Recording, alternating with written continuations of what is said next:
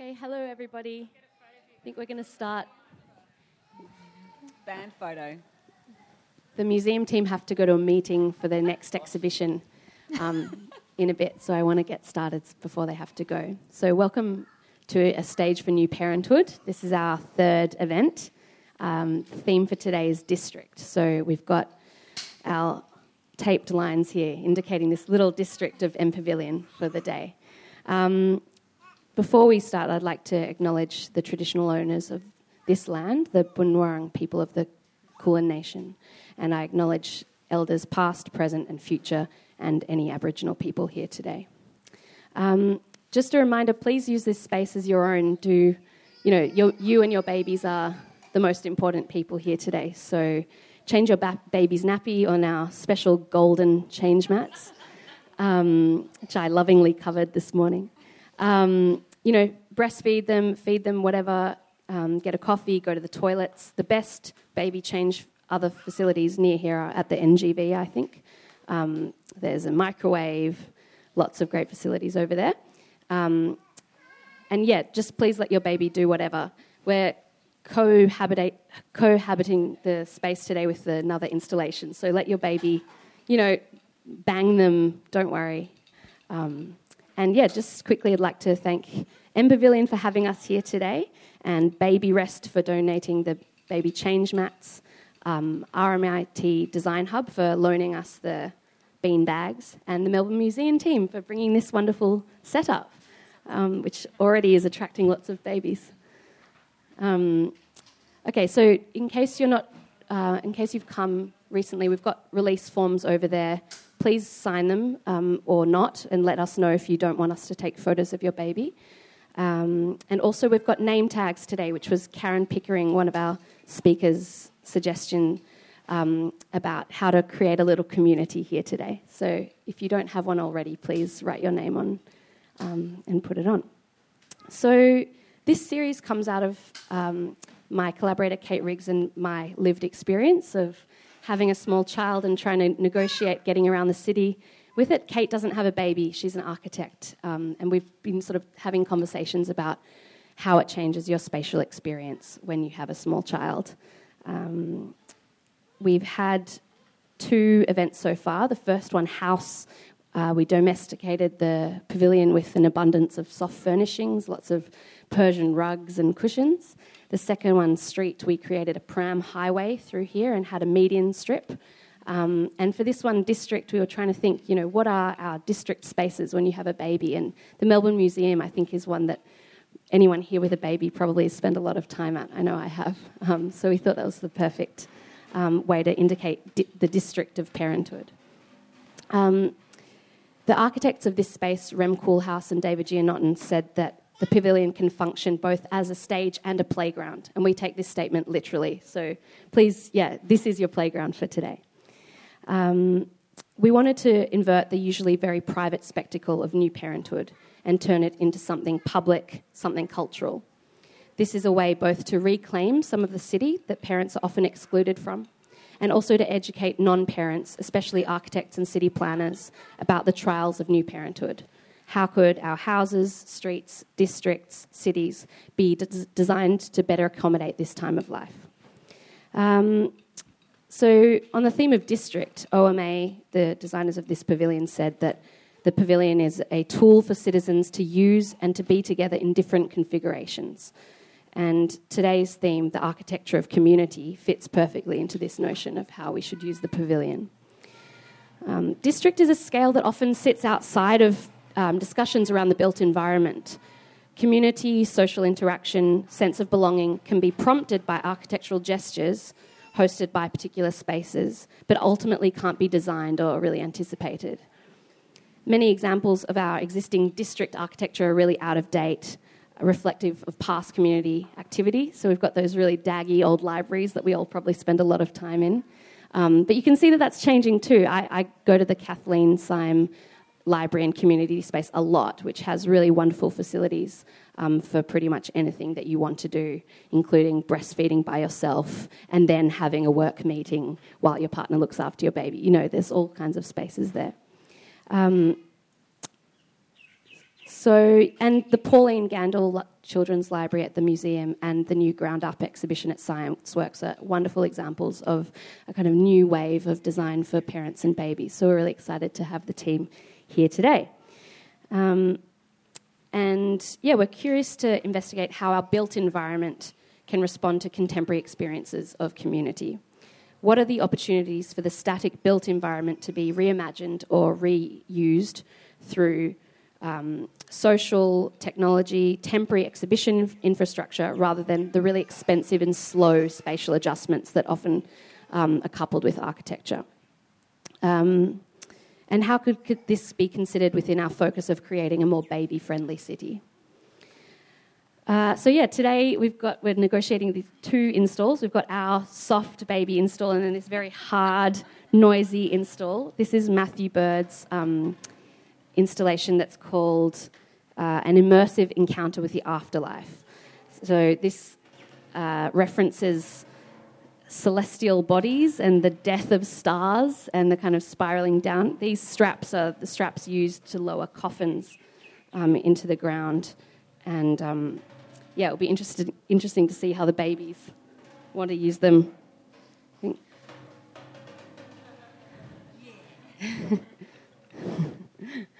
um, okay, so I'm going to just jump now to uh, the team here and keen to hear what you've brought and how you think this space should be used.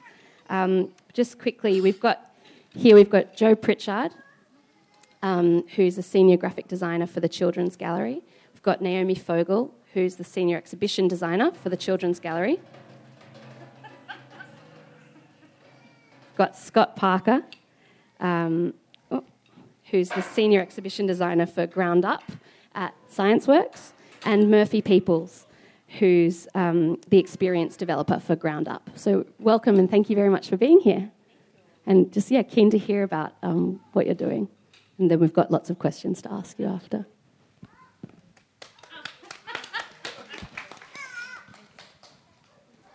Who has been to the Melbourne Museum and seen the Pauline Gandel Children's Gallery? Okay, preaching to the converted. Excellent, that's very good. so we'll just try and give you some background on, uh, on the development of the Children's Gallery. So when we first did um, some research into, into our visitors to the space, um, we saw that by far three year olds, there was this massive spike. So you kind of look at all the ages kind of like that, and then the three year olds like that, and then the ladies in their, well, I didn't say ladies, but people in their early 30s, there was a massive spike. So it was quite clear that those were really significant ages. So the previous uh, children's gallery was aimed at uh, three to five year olds. So when we saw those stats and we saw that the three year olds spike in there, we actually ended up lowering the age of the, the gallery that we're designing for. So it was, we decided to go five and under, so kind of from six month old. And it was quite interesting because we did um, a presentation quite early on for our concept design phase, and one of the um, one of our senior managers kind of sniggered when we said six month olds, and um, our um, uh, lead community and education program manager at the time shut that down pretty quickly and kind of explained how babies are some of the most intense learners. Like you go undergo so much changes at that time, and they're learning and they're taking everything in, and you know their brains are connecting in different ways. So um, we felt quite uh, chuffed. Anyway, so we've lowered the, the age as well as we brought the entry into the gallery forward. So um, about 68% of people with small children used to make it through to the big box, which was, you know, like the children's gallery. Um, but we wanted to increase that visitation, and we ended up bringing the, the gallery forward by quite a lot. So then we started at the train um, right at the entry. So instead of everyone just going right into the dinosaurs, we were trying to steal them away from the dinosaurs. and instead of, you know, non designers would tell you, put a big sign there that says children's gallery this way, whereas we wanted to create something that was really bit of a milestone thing. Everyone, you could see it from space, you know, you kind of walk in, turn left, go towards the train. And that's really the moment where we wanted to turn into a child led experience rather than a parent led experience. So, you know, creating a little tunnel for them you know, they'll grab mum's hand and they'll just go through the through the gallery. Um, so we're kind of starting it off on a different note. Um, the train was selected quite early on, and it's a bit of a symbol of arrival and departure. Um, you're leaving the um, the old the old museum, and you're really kind of heading into into a wonderland um, for our small visitors. So we started. Uh, yep. Okay. Um, we did a lot of prototyping while we were doing this. So we consulted with um, over 500 children and loads of parents. Um, early on, we did a lot of workshops, um, just blue sky thinking in the spaces. We had sessions with designers, with parents, with uh, museum members. We kind of asked everyone for their opinion. And then once we got to concept design, we also started talking a lot to um, health professionals of different um, uh, institutions. So there was the deaf um, Lee, there was autistic um, maze, yep. Um, so also vision vision impaired, and so every every stage we would check in with them and see if there was. Um, if there was some easy wins that, or if we were doing anything really wrong, or if we could just make it better. And so we would we would constantly consult with them, and they were so happy to see um, that we were taking on their feedback and incorporating it into the gallery. So the train tunnel, um, there's uh, sound and there's the moving lights in, that go through there. Um, we're just acknowledging that that's quite a big uh, journey just to make it to the museum with small children. You know, you got to get on the tram or get in the car, get the children ready, etc. So really having a moment of arrival. So you've got the train, there's something for the kids to do, but there's a coffee shop. very important when we were doing all of our talking with the parents. There is the coffee shop, and you can take it outside. And then we spent quite a lot of time in the toilets, um, more so than our fabulous producer probably want to. Joe and I spent a lot of time in the toilets. We found the uh, the breastfeeding association's. Um, baby care awards. So it has a very handy, like very long list of things to tick. So we just went through it and tried to tick as many things as we possibly could. Um, you have no idea how many emails and meetings were had about whether to have hand dryers or paper towel dispensers. Um, the hand dryers won, by the way. So um, we also wanted to make sure that it was quite um, an open, welcoming space. So um, people from different religions, so that there's a space, a private space where you can go and feed. We were careful not to call it a breastfeeding space, just to make it really inclusive. Um, Joe, do you have anything to? Um, I just want to make a comment. When we prototyped the um, tunnel, we actually built this to scale, and we brought a whole lot of kids in. We had we formed a relationship with Lady Gowrie um, Childcare Centre in Docklands, and they're an amazing um, group of people. And the first thing we thought, oh, kids will want to be a train. They'll hear train sounds. They'll go choo choo choo, and you know, be the train. And what they actually wanted to do was uh, slide down the t- sides, and it was like a great fun slide. So we went with that and we thought, well, if it's a slide, how do we make it safe and slidable? And I guess we always talked about design space and live space, and particularly with young children, where you can never predict what they're going to do. And you have to kind of go with that. And that's why doing the testing was really important that we could respond and adjust and, you know, just make it really focused on them. We were really clear that they were our target audience, although we were really also mindful of the carers who were coming along and, you know, that they had a, a good time as well. So.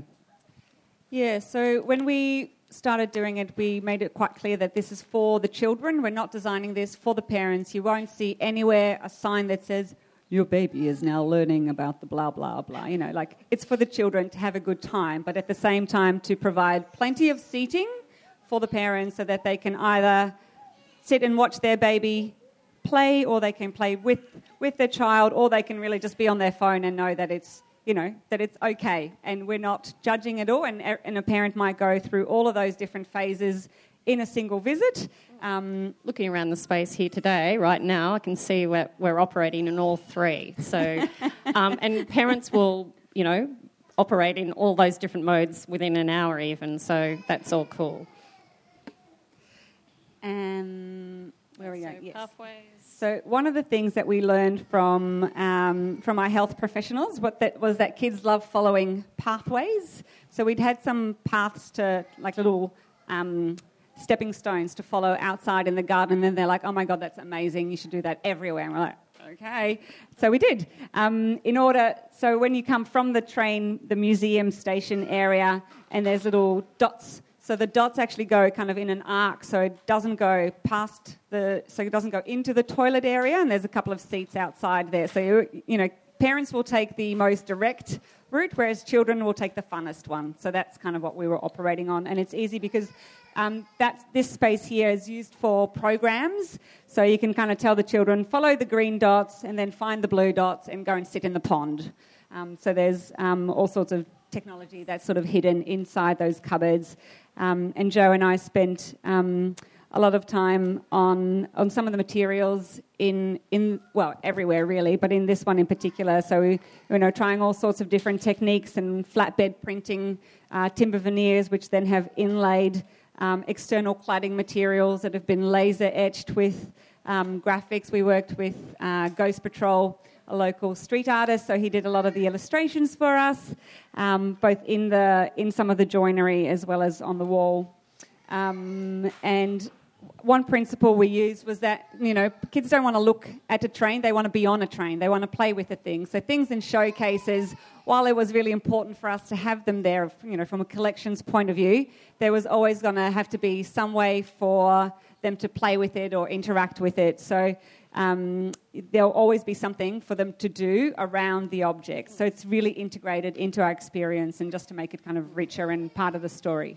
We have one traditional label, and it's right at the beginning of the gallery, and it's um, for the train. And you, the idea is you go through the tunnel and you arrive at Museum Station and you're suddenly in a different world and a different mindset. So from then on, um, you're not in the traditional museum world and you know in a world where you can crawl and put things in your mouth and climb and explore and that's how you know your children are going to learn so it, you know very much based on experiential learning and i think that's very it's been very or I assume it was very challenging for the curators yes. and the experts within the museum to, to propose there's no labels and no explanatory panels, and there's no place for me to put my 2,000 word essay because I'm really passionate about this object. So that I imagine was lots a, of yeah. discussions. but also weird briefs like Let's go find all the round things in the collections. And you know what? Triangles are really hard. So we're like, we have to go by the Alessi teapot. It's a perfect equilateral triangle. Let's go by the Alessi. So, you know, the curators are like, okay, sure. Like, it wasn't an object uh, led exhibition, so it was quite a different things. Literally, we were going to shops and going to find square things and cool things and what, like, raiding everyone's cupboards through the whole museum. Yeah. Um, this is a, a, showcase that's based around spotty animals and stripy animals. And this one, we had a lot of discussions around do we need to label the animals? And we actually asked parents, you know, um, do you think you need to know? And in the end, we compromise. We have a really common name because we thought not everyone knows what a badger is. Uh, well, we might know a jaguar, but there's some kind of tapirs and weird things. So we just put the common name in there, but we also see that as a learning um, experience between the carer and the child. So, um, but yeah, the kids may be engaged with this case, but then the animals escape from the case and they go into the camouflage disco, where the, again they can um, explore getting spots projected onto them or stripes, dance. Um, we worked with a lot of sound designers, um, musicians, and video artists, and we have um, 60 minutes of varying um, projection art, I guess it is. And the beauty of that is uh, every time you come, you'll hear something different and see something different, hopefully, and it doesn't drive all the uh, customer service officers nuts.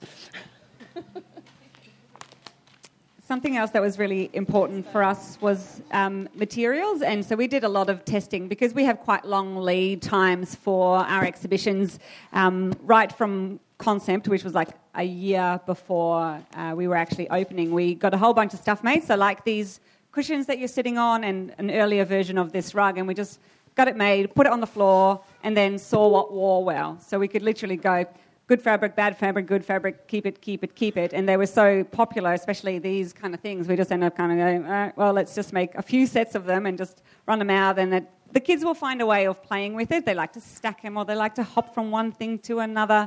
Um, it all, the, our solid surfacing uh, is really important. So we, because we have to last for 15 years in a very high, high traffic um, area with very hands-on little children And, and mouths on. and mouths. So everything needs to be cleanable. So you have to be able to vomit on it. Um, apparently, um, breast milk is extremely fatty and hard to get out of. Um, out of fabric, but you guys probably know that better than I do.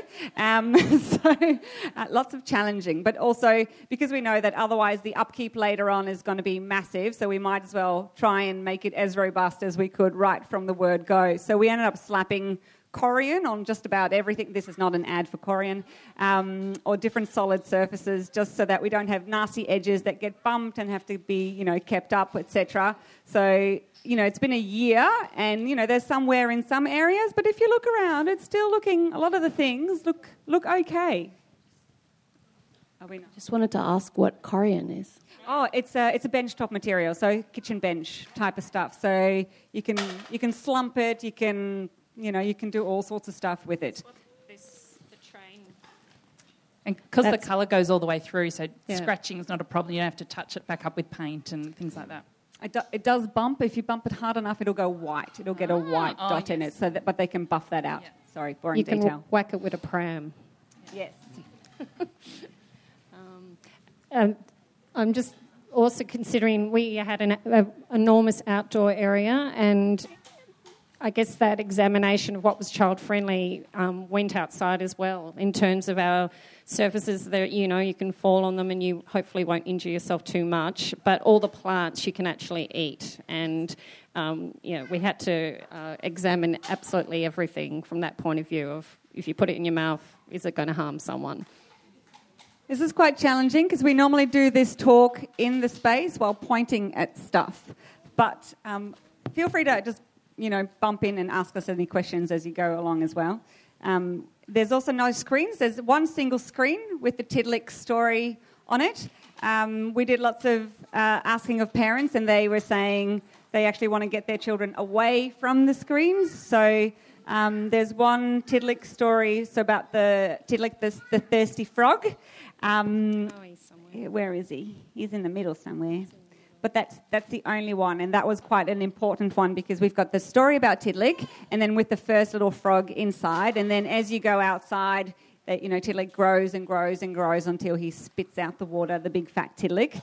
Um, it's okay. Anyway. So we obviously we have the big box, which is a massive void. So what are we going to do? So we want it to go up, but up in a meaningful way.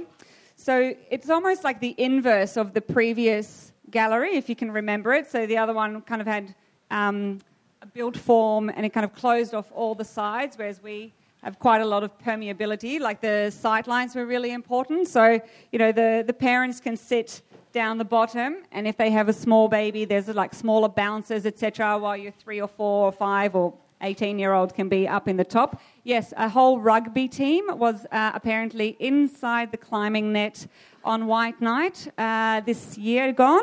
So those knots have been stretched as far as they, uh, they could go. So hopefully we're good now forever. But um, so it, it was luckily over engineered as they do, and it was, uh, it was safe enough. Uh, for the longest time, we had on our floor plan, it said, uh, large mechanical, colourful thing that moves that you can see from the top of the tree. Um, but it took quite a long time to find something to put in there, and eventually we came up with this um, twirly, uh, the big pattern wall. So you can kind of um, pull on those things, but there's also smaller ones, smaller things that are related that you can do underneath it. Uh, reading Nook was important for our um, uh, education peoples and and and everyone, of course. Uh, we we had lots of weird materials, just you know, that we bought to try and play with. So you know those little those tiles, and you can just they're kind just kind of squishy things. So we that just ended up incorporating that into the floor. Just so just, we have lots of surprises, and uh, babies and small children spend a lot of time near the floor. So we wanted to make sure that when they're crawling around, that they've got something to look at and something to play with. Quiet area. So we had high energy zones and low energy zones. Um, this is this ended up being a really fun the the owl. Uh, my favourite. You can talk about it then.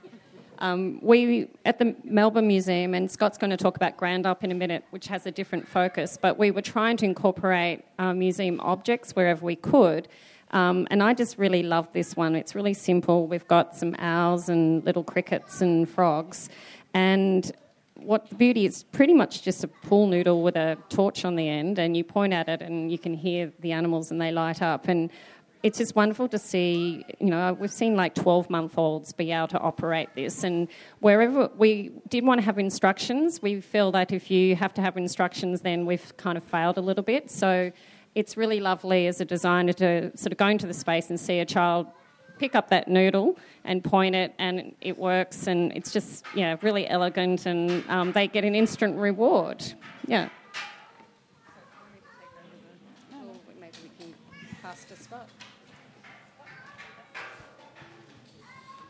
Okay, so I'm going to talk about um, mine and Murphy's experience um, with Ground Up out at ScienceWorks, which has only been open for a week, so we haven't had um, as much time to kind of uh, settle into the space and see how it's being used. But um, we kind of got thrown into the fire the first day we opened. We had um, Little Kids Day in, so we had 2,000 children through in one day, which was um, which was quite daunting.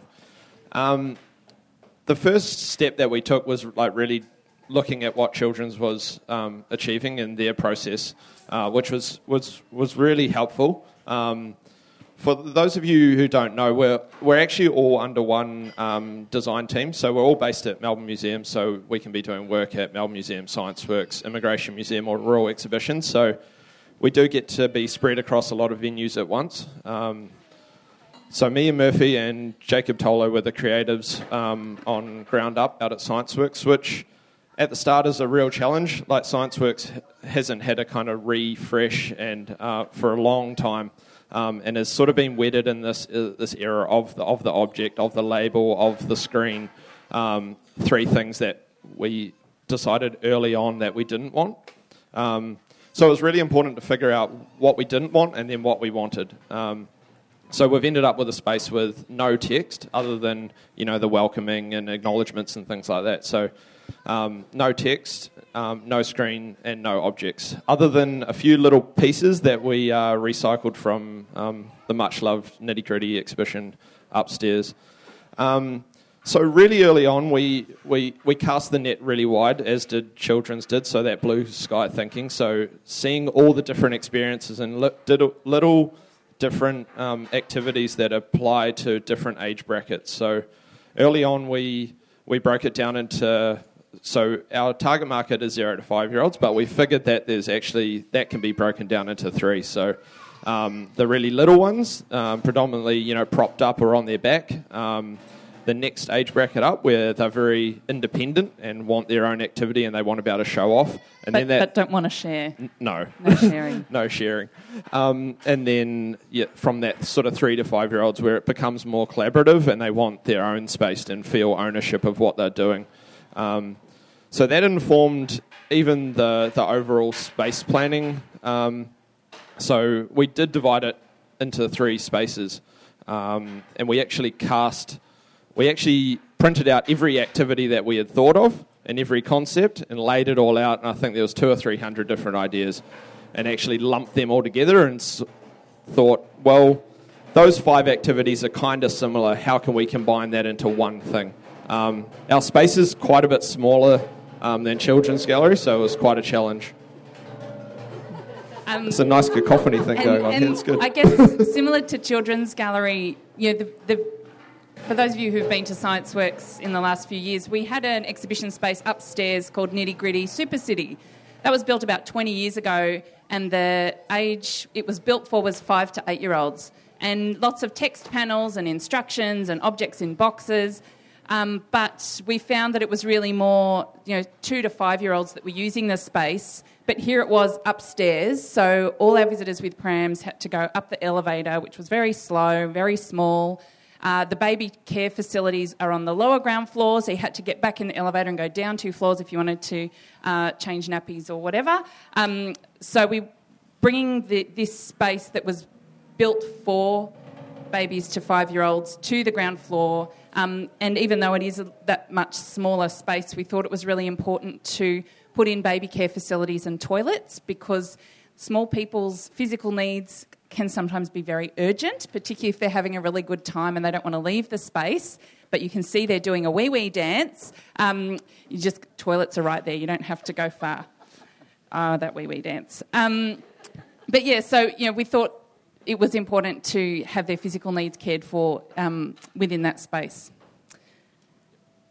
Um, so, just a little bit of a background to where we came from to develop the exhibition. So, we really wanted to have this focus on um, like STEM curriculum. So, you know, science, technology, engineering, and maths, which ScienceWorks does really well, um, but not for that, that smaller age bracket because uh, we were finding that a lot of um, younger children, especially uh, females, were self selecting themselves out of those, those types of activities and, and careers. Um, so, so we went away from that real primary colour um, or that pink and blue um, kind of thing. So we don't have any primary colours within the space, um, but we took a lot of cues from the real world environment. So, you know, things that really kind of spark the interest of children. So it's you know switches, it's it's road markings, it's stripes on buildings, it's construction, it's it's open ended play. So there's not actually any activities where there is an ultimate outcome and a and a reward. Uh, there is a reward, but it's not like yes, you've done it. Move yeah, on to the next. There's thing. no right or wrong. No. Everything's open ended and intuitive. Yep. Um, and we also thought it was important to maybe give children um, things that they maybe get frowned upon. um, Not allowed to play with switches at home, but at ScienceWorks, we've got, I think it's 1,376 light up switches.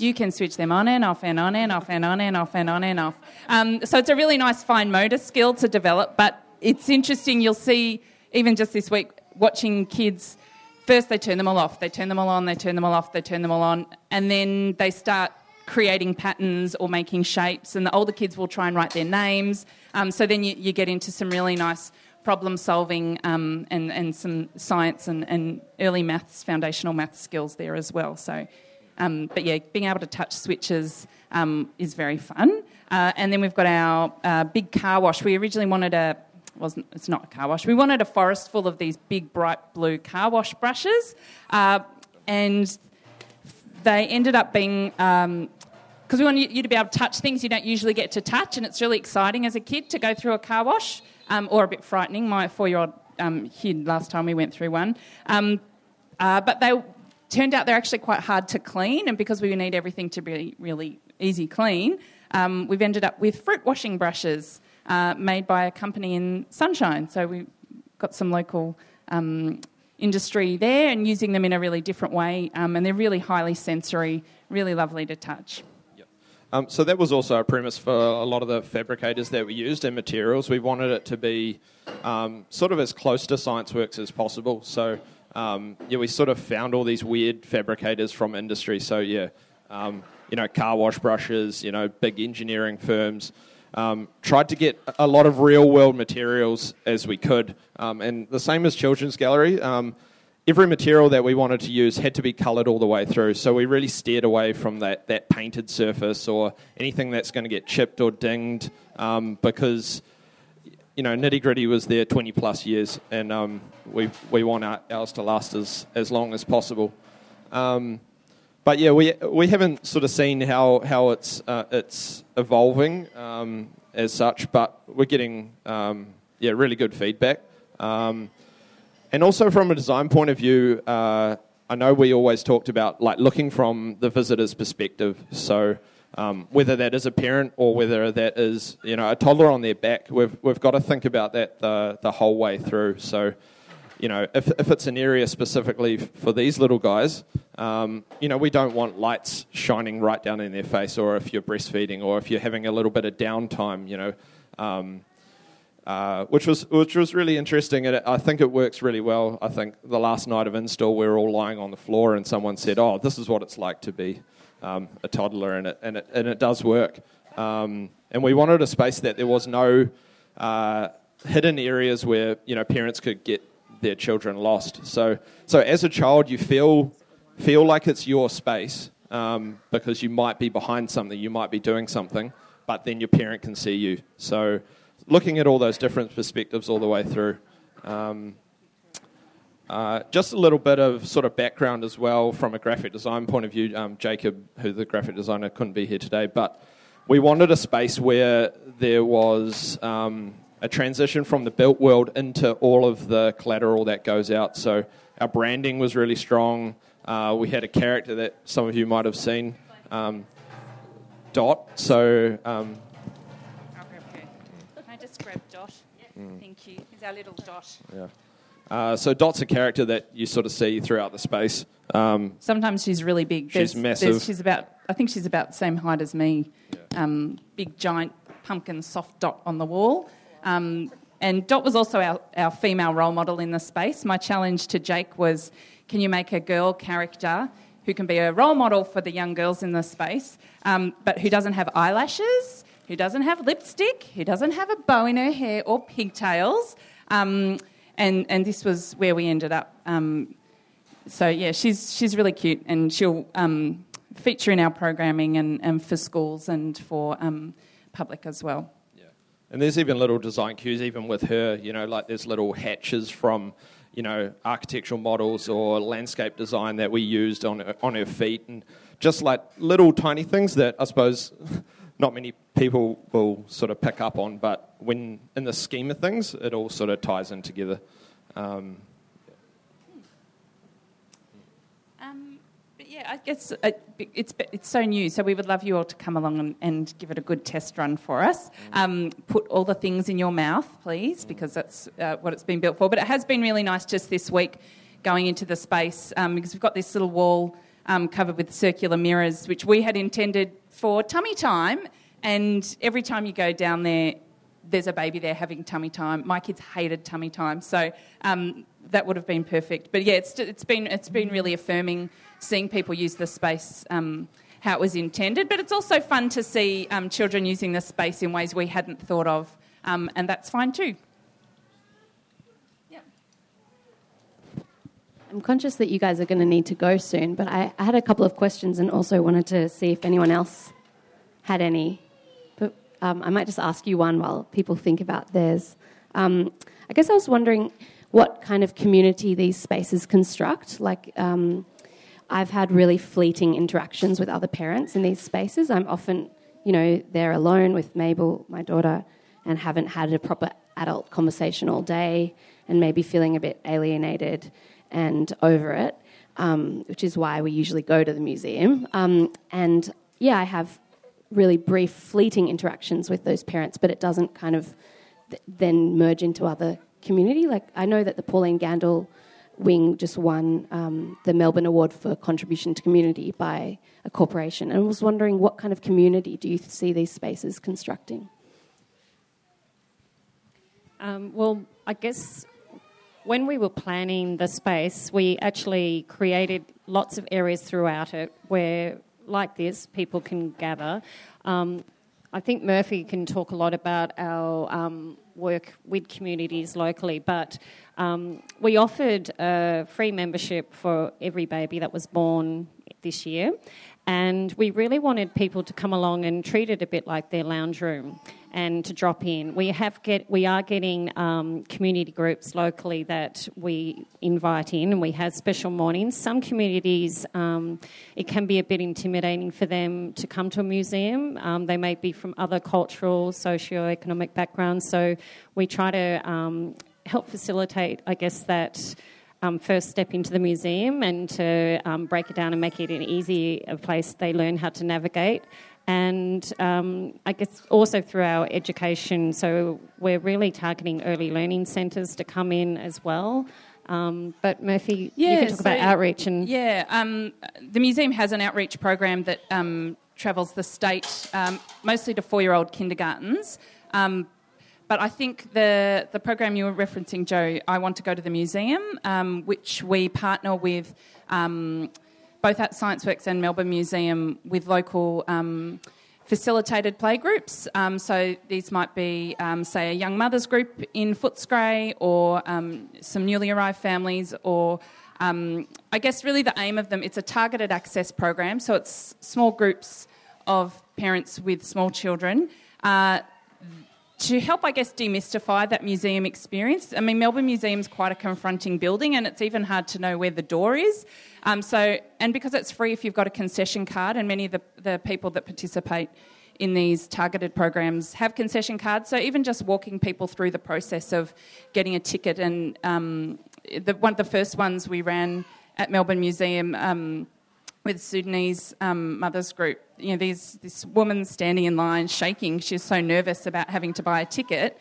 Um, but then, because they'd visit a number of times and it was facilitated with the same person, and the facilitator from their playgroup was there as well, um, just building that confidence into just accessing the museum and demystifying it because it is for everyone. It's owned, the museum's collection is essentially owned by the people of Victoria. Um, and at ScienceWorks, we can introduce some science literacy as well for those groups um, and just to help make the venues more accessible. So eh, there's sort of some targeted intentional communities that we're bringing in.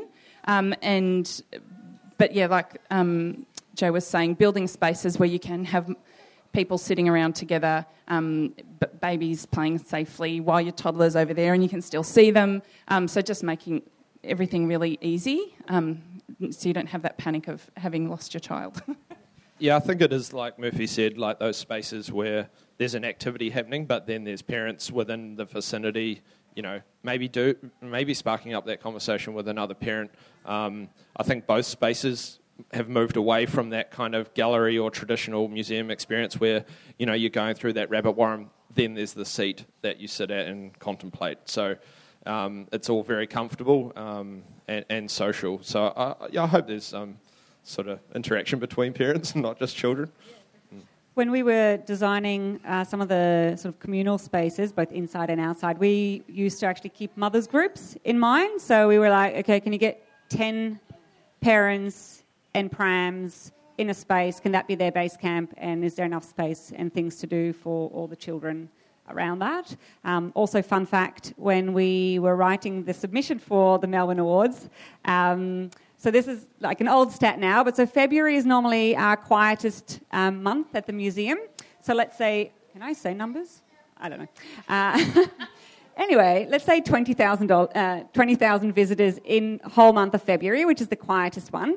Um, so once the Children's Gallery had opened, that had bumped up to 85,000. Wow. So wow. you can, and that is, we can only attribute it to the Children's Gallery opening and memberships have skyrocketed. So it it uh, it really has brought the people in, and it's you know it's exciting to hear you know that Mabel, this was her, this she is part of the museum generation, yes. and it's obviously bringing lots of new people to the museum who might not have come otherwise. Yeah, definitely. I was saying to Naomi, Mabel just makes it into the museum generation.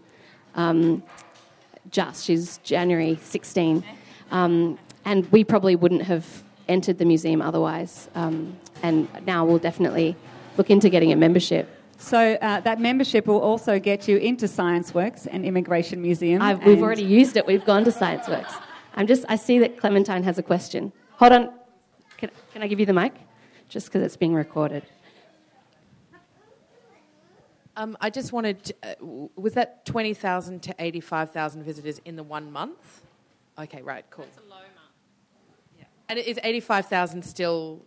Is now February one of the highest visited months of the museum, or is it? That's when we were writing the uh, submission. I'm oh, not sure what our regular stats are. I'm sorry. Um, yeah, winter school holidays is the, the yeah. busiest. Yeah, don't come. Don't come. Um, I just have one. If you've got I mean, small come, people, come. come. Come I, late. Mornings are busier yeah, than yeah. afternoon. Okay. Yeah. Um, I was wondering whether or not in the planning and designing of, um, I'm assuming some of you, if not all of you, have children. Um, in the planning and the designing of these spaces, though, did it spark, like, did it deliver you back to come, some kind of sense of joy in creating these things that, that um, I guess that I, I really liked what you were saying about letting the children figure out how to play the toys and not having the, the toys play the children. Did it awaken something in you about that simplicity and make you excited as well? Because I it strikes me that as adults, we don't really have that many places to play either. And when, as we were um, at ScienceWorks, as we've been prototyping materials, we would usually bring them to team meetings. So the purple blocks you can see here, uh, some of our prototype blocks that, for, that from within the space, um, and we would have them there to play, and we would have competitions who could build the best or the weirdest, and we'd get someone else to judge, and it, and it was. Um, people would, yeah, it was fun to see adults, and not just from within our team, but other people in the organisation playing with the blocks, and it was a really nice excuse for us all to have a have a play as well. Um, personally, I don't have any children, and I think the last three or four exhibitions I've worked on have been for children. Um, so it, it is interesting, but I think it does go back to that really early learning of being a young creative kid. Um, and, and having that free reign to be able to come up with any idea and throw it on the table, which was which was really nice. Um, I actually sent some photos to my mother, and she sent some back of me pretty much building the exact same thing when I was maybe five or six years old, like at you know small scale. Um, but it is, I, th- I, think you really do need to kind of call on that kind of inner child um, before you grow up and lose all that, um, which which is nice. Um, when we began the Children's Gallery at Melbourne Museum, everyone on the project team had to bring a photo of themselves as a child. And uh, I've still got mine pinned up on my behind my desk, and it was a reminder. And we all had to say what our favourite toy was. So we were immediately trying to get into that head head space of playing, and I think w- we just felt so um, gratified and just to be able to play for two years literally. And when we presented to um, other stakeholders in the um, museum, and we were talking executive managers, etc., you know, we made them get up and dance. We made them put masks on and be tigers, and you know, we were just trying to get everyone into that mindset of play. Um, but I, just one other funny thing is when we went to um, Lady Gowrie um, in Docklands, and we with Polyglot, we set up this testing um, room. We'd you know, just random things, mirrors, and, and we just sat around and every child at that um, play centre came in in different groups and we didn't give them any instructions. We just literally watched them and that was absolutely it was one of my favourite days ever and just seeing the differences in you know a three month old two year old three year old four year old five year old and just the, you could absolutely see the, the change in their behaviours and how they play and how they interact with each other. And just to observe was, you know, instead of us telling them how to play all the time. Um, so, as Joe mentioned, the photos that we had to bring. Uh, so mine was like with a really soft toy, and I've always been a very tactile person. So getting to get like all the weird, fluffy, tactile things. What was um, that? There was some weird goat skin. What was that fluffy thing you bought yes, that everyone had Iceland. to touch? Oh, that one. That's yeah. That was the Mongolian sheep. Oh yeah. Uh, everything where it's just a byproduct of the meat industry, etc. but you know, we wanted to have lots of things that we know normally can't last in the gallery, so we developed this sort of um, steel frame with then lots of weird tactile things that we could just plonk in it and we can if it's ruined we just put a new one in etc you know we create weird rugs and we just had a lot of fun. Um, in the rock garden outside there's all the rocks and some of them might be significant and some of them aren't but they let us loose in this rock dealer's um, yard and you know we had our geologist with us who's like oh this is the blah blah blah. And we're like we don't care. We want all the blue things. We want all the round things. We want all the pink things. So they, we set out like a five meter diameter area and we just went and just collected every fun rock that we liked not for its significance but just because it looked pretty or it looked like rocky road or some somewhere like shiny sparkly black things. So we had our inner child I think mine follows on from that. Um, have you infected the rest of the museum and the rest of science works with the idea of learning through play? I'm a bit of a convert to the idea of lifelong kindergarten and that you know adults can learn this way that adults don't have to forget how to play that immersive intuitive experiences are a really great way to learn you certainly hear a lot, a lot of people say learn through play and um, a lot more. Like it is becoming more a part of our language. Um, it, that yeah, other people within the organisation are, are appreciating, and you know because both of these exhibitions were built with the needs first. The needs came first. It wasn't a curatorial decision. It wasn't about the objects leading, or you know, someone decided we're going to do an exhibition about trains, and then oh, okay, and how will we make that accessible? So, it's it's these I think have really started leading a change in. Um, the audience's needs coming first, whether that be babies or teenagers. We're building an exhibition for teenagers at ScienceWorks as well, and we've got a junior board of local 13 to 15 year olds who are our consultants. Um, and I think it is leading a change of, yeah, putting the audience before the object. Or yeah.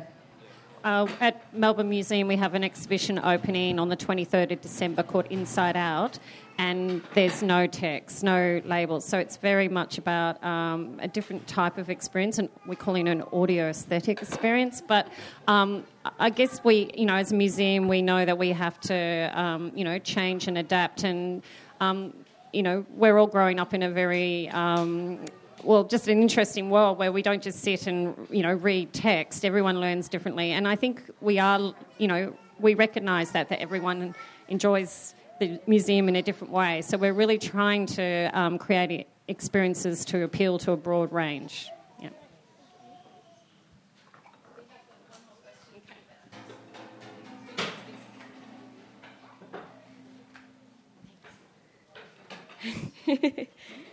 um, I just wanted to quickly ask Murphy mentioned that um, some of the findings from the Children's Museum were then applied to the design of Ground Up. So just wondering, what did you learn about how parents and babies occupy space and I how think, did that inform? I think design? I remember Children's Gallery opened 12 months ago and we've just opened a week ago. And I remember, Scott, after you went to visit the first time, the first thing you did, you came back and put like three or four more seating areas because we people were staying people staying at the children's gallery for about two hours. Um, some families, there was one family that was there for eight hours.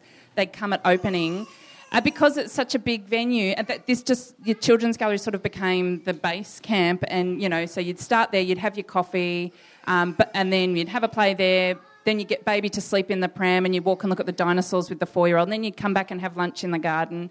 Um, so we knew people were staying for a, a longer time. We don't have the beautiful garden and the, the coffee experience at ScienceWorks, unfortunately, uh, but we knew that we needed to make the space more comfortable so that people could dwell for a longer time. Um, and just that how well that intuitiveness was working, that we didn't need labels, we didn't need words, we didn't need text panels, um, and that we knew that we could run with that um, and that it would work for us too. So thanks for breaking that ground. And it wasn't necessarily like really specific activities or like, well, from a design point of view, there was a lot of materials that children used that were great um, and, and similar fabricators that we used. Um, but it was more the, you know, like looking at a certain age bracket that they looked at um, and the types of interactions that worked um, or the types of activities and, and breaking that down. You know, it's, it's really hard to get like a to get that online through literature. So so all being in the same studio and, and seeing that evolve, like um, you know, when that was coming to fruition, I had just started at museum, so it was it was really nice to see that all happening and and then delve into that research. So. Um, yeah, I always wonder what it would be like if we were just cold turkey on it, but um, I think it's definitely better than what it would have been. Yeah, Alex, who is uh, who is our um, education representative on it, she had an Uber spreadsheet like you would not believe, and it went through every stage. So six month, twelve month, eighteen month, two years, etc., etc., and then breaking down what uh, what their developmental needs are at each one of those stages, and making sure that we've got enough for every single age, for every single developmental need, that we're hitting everything. So even though it just looks like, oh, look, there's just lots of things for them to do and to play with, like we went, we just went all out went on deep. it and we just, you know, checked off every single thing that we possibly could. Yeah, so she did amazing. Um, and in the children's gallery, we've got soft fall underneath all of the carpet. So everywhere where there's carpet, um, there's like a 50 mil build up of, uh, there's like a shock pad underneath the carpet. So the, the surfaces are really soft, so people are just sitting everywhere. The kids just take their shoes off and they just run around, etc. But it's, it is sort of more comfortable than just being on the concrete. So just making sure that you know this can happen sort of everywhere. Um, so, and I think that's part of the reason why they stay longer because it's very comfortable for everyone. Um, the other thing as well, like Murphy touched on it, like where the next show that I'm working on is specifically for teenagers, which I'm actually finding harder um, than, than toddlers. Uh, they both give you limited feedback, but um, That Neither of them are very verbal. they're not very verbal at all. um, sometimes you feel like the hero dad trying to impress them, but um, it, I hope that the findings that we we achieve through um, Beyond Perception, which is the is the show, hopefully kind of feeds into more things at ScienceWorks or more things at Melbourne Museum or, or immigration or wherever it is. So I think there is this sort of shared knowledge within within design and also research. Um, that can kind of feed in, and also outside of the museum. Like I would never hesitate to to pass on the findings to someone else designing their own space or community um, sort of engagement centre, whether it's in the library or And like our, our checklist for engaging girls in exhibition spaces was something that has um, come out of this that we're using both for Ground Up and Beyond Perception. And that would be great to see that checklist have a life beyond just Science Works. I think we better wrap up just so you guys can get going and we can do our second session. But thank you so much for speaking um, No about the exhibitions, and I'd encourage everyone to get to Ground Up. It's really fun. We took Mabel on the rainy uh, Thursday afternoon last week, and she had a really wonderful time. It was a really great space. So thank you very much. And Murphy's going to stay. I'll stick around. Um, yeah, thanks. Thank you. Going to have a short break um, to just chill or whatever. Um, and then we're going to have a conversation with Karen Pickering, who's rocking her baby to sleep over there, and Clementine Ford, who's just here. And Murphy's going to stick around to have a general Q&A as well um, after the break. Thanks.